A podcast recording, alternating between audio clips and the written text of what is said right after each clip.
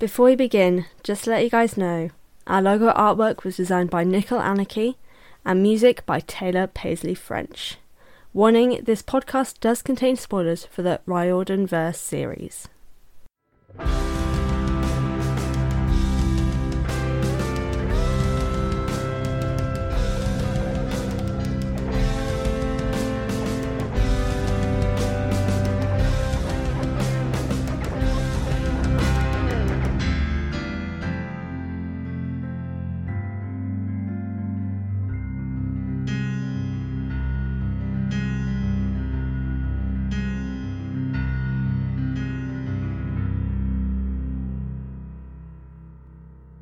Hello, everyone, and welcome to the Best Damn Camp, a Riordan verse read along and analysis podcast that sets out to read all the books by Rick Riordan in timeline order. I'm your host, Fran, and welcome to the show. Today, we continue our timeline journey with The Titan's Curse, Chapter 11 Grover Gets a Lamborghini, and Chapter 12 I Go Snowboarding with a Pig. As always, I have my points to focus on, so today we've got characters, gods, and generally what I thought of it. But to begin, here's the synopsis. The great train journey begins that ends with questions. Apollo's involvement and revealing dreams. Not that kind of revealing. When we end up in nowhere, however, a special smell appears that leads with near death in every sense of the word. So it's uh, pretty much a regular Tuesday, really. And that is the synopsis for these two chapters. Oh my god, these synopsises are is that is that the right synopses? These synopses are getting worse every time because there is nothing happening in these chapters and I've got nothing to go off of to make a really good synopsis, really. The overviews are like fine, but it's really hard to contain them into like a short thing to kind of sound interesting just because it's frustrating that there is we're at chapter 11 and 12 and it still feels like nothing's happening and we're not learning anything. Uh, i don't know where i i don't know where i can get off because i think actually so i've been working on my novel. So Emily, i don't care too much about the synopsis at the moment. I don't have enough creative juice to add into that because um, i'm focusing more on my novel but before I actually be a hypocrite, what chapters does the action start? Oh, okay. No, I can. I'm not being a hypocrite. My the exciting parts of my novel, or the initial parts anyway, happen from like chapter five and six, and then we have another aspect. So there's like regular in like things happening in the chapters that are engaging. Yes, I'm probably being a bit narcissistic of my own work, but there is stuff that's happening. And I think that's the issue that I'm finding at the moment. Like, all other books that I do read, and I think even like The Lightning Thief and maybe Sea of Monsters as well, we do have action and things important to the plot happening early on that are important, but we're just not getting that with Titan's Curse at the moment and this is, this book is sl- slowly actually falling off near the top of my my favorites. Like the the more interesting stuff just come later on, and I think that's the problem. It just takes way too long to actually get into the story. But before I kind of carry on with that, let's move on to the actual start of the chapters so I can actually carry on talking about this properly. And that is chapter 11 Grover Gets a Lamborghini. And here is the overview for chapter 11. The chase begins. Humans are monsters themselves, and you know what, throughout history, that's just looking at history as a whole, that's pretty damn accurate. Also, the train system in the US sounds complicated, and I don't like trains at the best of times. And Bianca's past is bringing about some questions, but admittedly, I would have had the exact same questions because when I think Subway, I think sandwich. And that's because I'm British. In the middle of nowhere, they're screwed. Until they're not. On a speeding train in their cars, we learn much. Thalia was nearly recruited as a hunter, and Annabeth may have had her reasons. Apollo got involved slightly, but he still really sucks. And Zoe was the owner and creator of Riptide. Dun dun dun dun dun. and that's pretty much the overview for chapter 11. And yeah, okay, it sounded like a lot happened, but then at the same time, like nothing happened. It was just they were evading, and then they ended up in nowhere because they were evading, and then Apollo gets them a train. And then we get some insight. But like, even the insight that we get isn't even just. I don't know. It just it feels like nothing is. We're, we're not learning anything, and even the things that we do learn in this, like Thalia was nearly recruited as a hunter, and that Zoe is the creator of Percy's sword. Even that doesn't really have any bearing on the story. And it's really frustrating. I just. Oh, I just don't. What is the point of learning any of these things? It, okay, the sword. Actually, no. At this point, like, there's no. It ties in slightly to some things that happen near the end, but even then, it really doesn't have any bearing on it. Like, I don't know. I don't. Why did we need to learn why Thalia was nearly recruited before and then she holds resentment? We we can find out why she. We just we don't really kind of need to know. Maybe her and Zoe have met in the past and it didn't end well in general, or just it's the general just bad blood. I don't know. Okay, it's interesting to know but not to have an entire section dedicated to it, like it just it just feels boring. And i think that's the problem here is that each new thing that we learn is just another new thing that we're going to have to keep track of to make to, in case it's important later on. And that's that's not a good way to write. Every bit of information that we learn has to have some importance but to have too much to learn you're going to forget some things, and some things don't even end up being that important. Like, I don't want to spoil anything. Oh. The creation of Riptide literally isn't important at all. Like, knowing that Zoe was the creator of it, interesting, kinda. But also, no one cares. Literally, the only things that are kind of slightly important, I'll get into this now because I'm just kind of ranting randomly instead of actually focusing on my points only slightly interesting thing in this I feel could have some bearing, but isn't focused on enough to actually have any bearing, is the gods aspect, where we are proved to once again that the demigods that are turning against the gods have complete justification for it. Because as we see with Apollo, he only cares about Artemis. He doesn't care about Annabeth. He doesn't care about the demigods now going on this quest to save Artemis. It just he doesn't care. Like they're they're doing the job for him. That's perfectly fine. He's not going to offer actually any real help except for them getting this train. But it, like it didn't. I don't know. The only thing that this does is just shows that their lack of care justifies the cause of the turned demigods more so. The only problem is that that's not focused on because Percy literally mentions it in a single sentence that he was annoyed, but he understood this is what gods were like. I'm like, Percy! The whole point is that you are supposed to realize the problems. You've got to identify with the cause, really.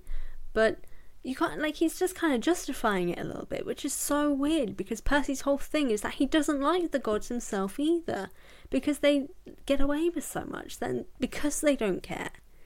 So for him to brush it off, especially relating to Annabeth, who he is livid, like it was only a couple of chapters ago that he was angry at Artemis for being so blasé about Annabeth's kidnapping. But the moment Apollo doesn't very clearly doesn't care about Annabeth, a single sentence is like, I was annoyed, but I understood. I'm like, you didn't when Artemis was acting like this. But suddenly you do when you're on the quest to go save her and know that there's a timeline and that you've got to be able to get to her before because you know she's going to be killed beforehand. Like, how can he be so blasé about this? This is this would have been a perfect opportunity to bring this up and have this conversation of the resentment of demigods towards the gods continue to be in the back of our minds. Because like that's the whole. This is kind of like a big theme of this series is challenging the, these old ways, not to get rid of them entirely, which is obviously what the opposition are trying to do, but to change them. And that's Percy's whole point. He's constantly challenging these old ways. But he just hasn't done that at all here, which is really weird and feels really out of character. Like, Percy is confrontational. He would have snapped back. Like, like he would be angry about Apollo's dismissal of Annabeth, but he's not. And I don't know, I just I find that frustrating. I think he should have said something. If anything, we should have had that be a bigger moment. Don't have them get lost randomly. Have their journey working out okay, with some maybe some problems and then finally evading. Them getting lost randomly and having Apollo suddenly appear and all these sort of things, which is basically the next chapter as well, is them ending up in the middle of nowhere. It just these two chapters are identical, but they could have done something with it. And in this case, it could have been having that backdrop of this theme of the gods being challenged. But we don't have that, especially considering what that's what Artemis is meant to be doing is challenging the gods at the winter solstice meeting to make bring the awareness for the incoming Titan War. This whole book is focusing on the importance of her doing that. But then our demigods aren't? Like, really? Uh, okay, moving on to characters for this one. Like I said, the only things that we kind of get of significance here are Thalia and Zoe. And Thalia is learning her resentment of the hunters, or particularly Zoe, is from Zoe's belief that Luke would betray her because that's that's clearly what he's going to end up doing. This is what they, i.e., probably men, do. And in a sense, the fact that she was kind of proven right by this and that she shouldn't have had faith in him. But clearly, Thalia still does have faith in him in some way, even though she will do whatever it takes to take him down because he is in the wrong in this case. Um, but we kind of understand that as well because she hasn't seen this evil. We understand why she still, in a sense, has some faith in him. She hasn't seen what he's been doing. She's not been aware of what he's doing. All she remembers are the memories of him and her and Annabeth on the run together and surviving with each other. So these memories of good times are the only things that she has of him because obviously she was in a tree. She was a tree. so we get this idea of the resentment and then we kind of get this connection to this sort of aspect to why Annabeth may have been considering joining the Hunters, which doesn't really make any sense because the whole thing was that Thalia didn't join them because she had faith in the boys in her life. And Annabeth, I don't know. It doesn't make any sense to me. I don't understand it. Could someone explain it to me? Because I think it it's confusing to me, and uh, hopefully that gets gets explained later. I don't know. um, but that's the only thing, and like it's not that big of an importance there. The only thing that interesting that comes out from this conversation between her and Percy is that she says, in a sense, that she'll kill Luke if she has to, which is kind of sad to think about that that's like basically her best friend. The only interesting thing that again is not that well done and kind of doesn't really have any importance either is Zoe's story and us learning about Zoe and how old she is and her past and getting a bit more insight to what Dionysus met meant, sorry, when um when mentioning um, betrayal of demigods and Zoe. So we kind of get an idea of why Zoe may be very against being in men and boys' presence and why she thinks that they will betray people. And that's because we assume she was probably betrayed by this person that Percy is in this dream that he has of him as a confident fella in ancient Greece with uh, a lion fur coat thing, which gives us the clear impression that it's Hercules because we literally we just had the lion's fur coat the entire time and it was mentioned that it was Hercules prior. So like, what? Why pretend? Like we know who it is because Percy has the exact same cloak. on right now. And we were told that's who had it. Like, it's. But. And actually, no, I just want to bring this up now. I was so uncomfortable with Percy for some reason being this person in his dream, which was really weird. Because that's never happened before. Normally, if he's experiencing a memory relating to something like that, he's not the person. It's like when he's seeing those discussions between Luke and Kronos. He's not Luke, he's just observing it. Why couldn't he just observe this one? But no, he had to be Hercules, basically. And it was so uncomfortable because he kept calling Zoe Pretty One. And it was just, it was so uncomfortable to read. I didn't really, well, actually, no, I think I did.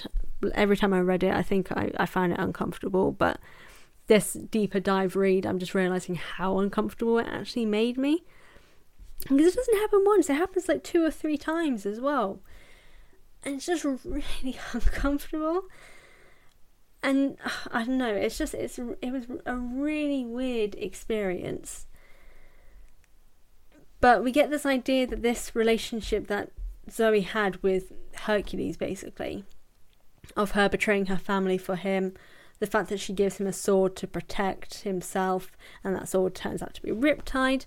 But then we, at least I remember the conversation that Dionysus had with her, well, had with Percy about her, which was that just like Ariadne was betrayed by, I think, was it Theseus? I think it was Theseus. And Dionysus healed her broken heart.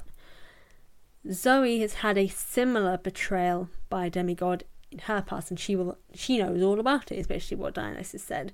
So we can kind of deduce here that there is a betrayal from Hercules in this that may have led to her later becoming a hunter of Artemis, or the fact that she was then banished and then was asked to join, which I can't remember exactly, so this is going to be a slight jump depending be- uh, from here. But if that is the case, I'm kind of not happy with it because it gives the impression that the only reason why she joined the Hunters was because she was betrayed by our dude. Um, and it comes across in a slightly vain way of like, oh, this man was very nice to me. I'm gonna avoid men for the rest of my life, and that's just kind of a dumb sort of thing. If that ends up being the case, which I, I don't remember, and I really hope it's not. When we've actually had some really good cases, and admittedly they were much later on, and like Rick's gotten a lot better in his writing of female characters in like later books, um, particularly Trials of Apollo. I find actually, um, although there are some negative aspects, but there is a case of, and this isn't really spoilers, of two sisters who joined the hunters, and the reason why they did, and basically they kind of sacrificed themselves and sort of became minor gods who joined the hunters. Um, because they were about to be sacrificed. Like the whole kingdom was charging after them, ready to sacrifice them. I'm guessing probably to the gods or something. Um, and they were gonna uh, was it they, they were either gonna sacrifice them or force them to marry someone or something like that, and so they'd rather die and they pray to Artemis and stuff.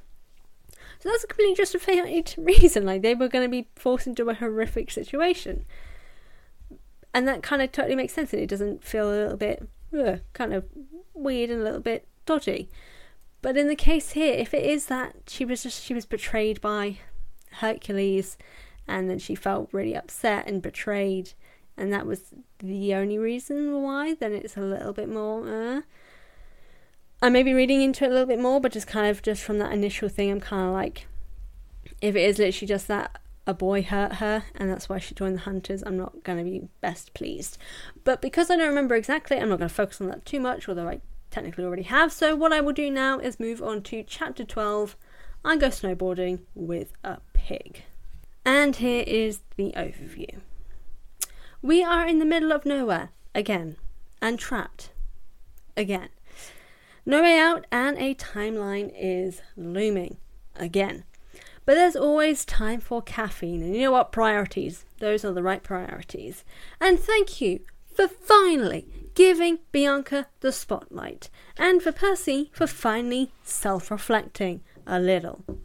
Then, of course, all hell breaks loose with evil skeletons but a pig comes to the rescue before coming to kill everyone else. With Thalia afraid of heights, drama ensues. Then we ride a pig out of Nowhereville. And that's pretty much the overview for chapter 12. This is a really weird chapter. And again, other than learning that Bianca, learning more about Bianca basically, and a moment with having a sense of the god Pan and the wild coming to rescue them, and like it was a gift from the wild. The the the pig, I, I can't remember.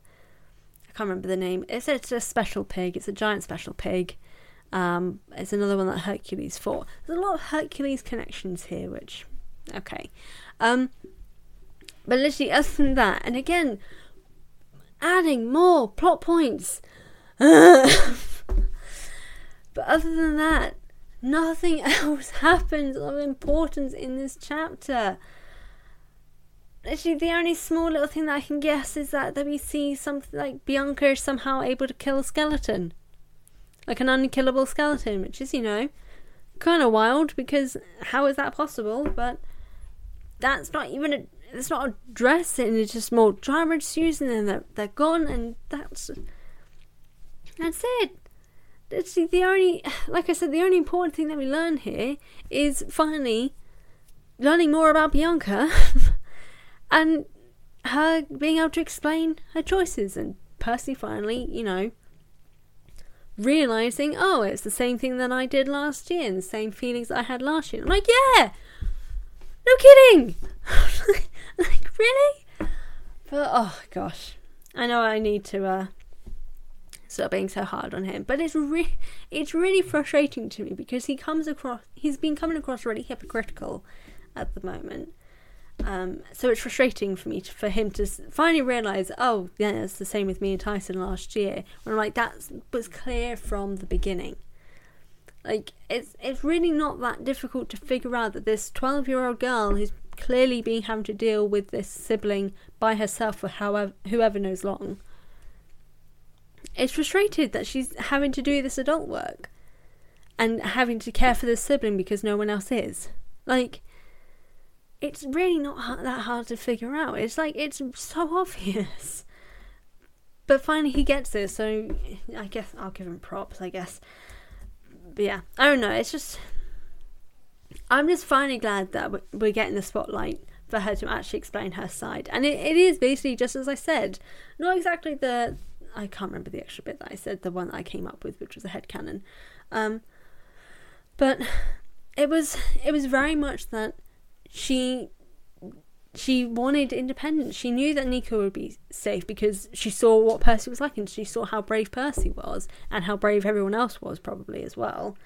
And she knew that he would be safe, but she finally wanted to be able to be her own person.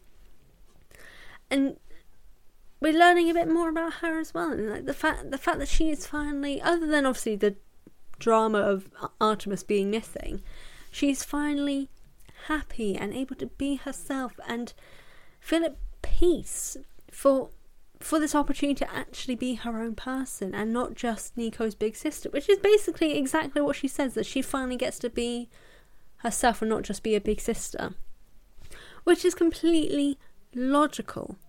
Like if you don't have your and she, we even find out that she's literally been caring for Nico for years because her parents are dead.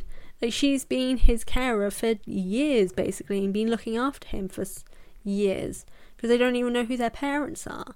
So she's never had the opportunity to be her own person. And she's finally gotten that. And as she explained, she saw what all the campers were like, and she saw what Percy was like, and, and probably Thalia and Annabeth as well, and knew that Nico would be okay. And yes, Nico doesn't understand. admittedly, I get why he doesn't understand. Because he, like, in the nicest way, he's obviously going to be thinking about himself as well. And yes, even Bianca realizes that what she did was selfish. But, firstly, she's a bloody kid. she's actually 12. She's 12. She's Percy's age. And Percy obviously can't actually, you know, talk, considering the entire first book was him not caring and just being selfish about him going get these rules to go get his mum. And admittedly, not entirely selfish because it was going to rescue his mum, but that like he's had his selfish moments as well. And like he said, it was the exact same case with him and Tyson. He resented being this big brother figure to Tyson, who was, in all intents and purposes, a very younger brother because he had very childlike sensibilities. I think that's the word I want to use. But we, we, we can understand it more, and I just we get to see this happiness, which I feel we we weren't able to. But we don't even know anything about Bianca, and I think that's the issue as to why so many people kind of hate her for this decision because we learn more about Nico than we do about Bianca. So we're going to side with Nico over everything else because he's the only one we know about. So we're going to hate Bianca on principle, really, because of this decision which isn't fair at all. And this is why I have an issue with the fact that it's literally within the first four chapters. We get to know her in one chapter, and that was when she made her decision. That like, there's just no way for us as an audience, but it's like we're not meant to actually like her, which I think is really unfair to her as a character. Like, she doesn't have this ability to grow. The moment she makes this decision, she's basically gone. Like we don't hear about her again. We see her in like in the corner of our eye with moments where Percy's like eavesdropping. And that's it. Other than this moment, we learn nothing else about Bianca thus far. So it's no wonder that there is a lot of hate and disagreement with what she does. Thankfully, actually, a lot of the um, responses that the post that I did to do with her decision were actually pretty positive. There were only a few that um, that weren't as positive, but either, even in that sense, it wasn't too bad. Which surprised me because so many people that I see on social media completely despise her for her decision. Obviously, usually tied into the fact that they adore Nico, and I'm like, okay. But yeah, I just I wish that we'd gotten to know more about her before she made that decision. But then even after she made that decision, like we needed to know more about her before and after for us to kind of identify her and understand her a little bit more. So this kind of hatred of her character just wouldn't be there. And it took 12 chapters for that to even happen, which is in itself frustrating. But that's oh my god, this is I I'm finding a theme that I'm just becoming more pessimistic as as this goes on. But um that's kind of all I think about these chapters. Like, we don't really learn much. There's not really anything of significance that kind of comes from these other than hints of the gods sucking. The, the god Pan is probably about somewhere. Bianca was able to destroy a skeleton. That, that, that that's it. That that's all we kind of really learn in these chapters. And now we're leaving on a pig into the next chapters. And that's it. And I think that's just it's this is just the running theme of these past couple of episodes now, it's just that I just feel like nothing of significance is happening in these in the, in these chapters that feel significant to the plot and to the story itself. And that's frustrating. But what do you guys think? Do you think that the Titans hold on, actually. Did I do this question already?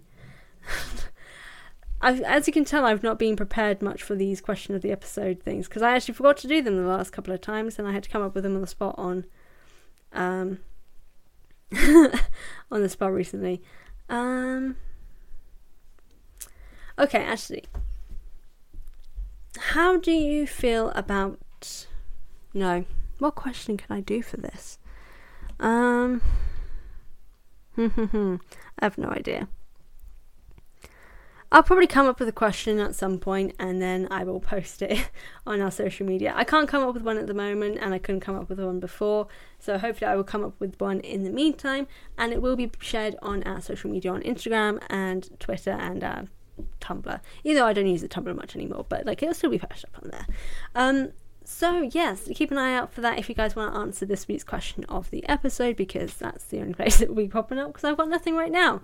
But for that and to sign off awkwardly. Thank you all for joining me today for chapters 11 and 12. Be sure to join me next Wednesday as we continue our Riordanverse journey. To plug where you can find our podcast, we are available on Spotify, where you should drop a follow, Apple Podcasts, where you can leave a rating and a review. I would really appreciate if you do. There are more Percy Jackson podcasts coming out at the moment, and mine is very slowly kind of disappearing off the wayside. So if you can leave a rating and review on Apple Podcasts, that will really help this podcast for being found, or even if you're able to share it yourselves. Uh, we're also available on Audio Boom, Stitcher, and Deezer. In the between, in the meantime, between episodes, you can find the Best Damn Camp on various social media at Best Damn Camp Pod on Instagram and Twitter, and on Tumblr at thebestdamncamp.tumblr.com. If you want to email me with your own thoughts, you can email thebestdamcamp at hotmail.com and I will read it out at the end of the show. If you want to support me making this content, check me out on Patreon at A Healthy Dose of Fran and check out my YouTube channel, A Healthy Dose of Fran, for more Percy Jackson content. And drop me a follow at A Healthy Dose of Fran on Instagram and at A Dose of Fran on Twitter. Again, thank you guys so much for tuning in. As always, I've been Fran, your very own hunter, and I will see slash speak to you guys next time. So long.